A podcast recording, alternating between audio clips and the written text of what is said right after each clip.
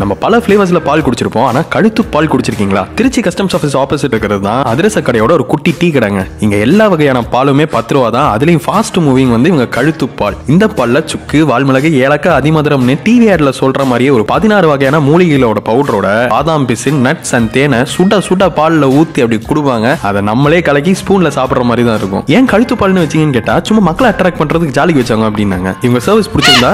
இந்த மாதிரி ஹார்ன் அழுத்திட்டு போகலாம் கண்டிப்பாக சாப்பிட்டு பார்த்து எனக்கு சொல்லுங்கள்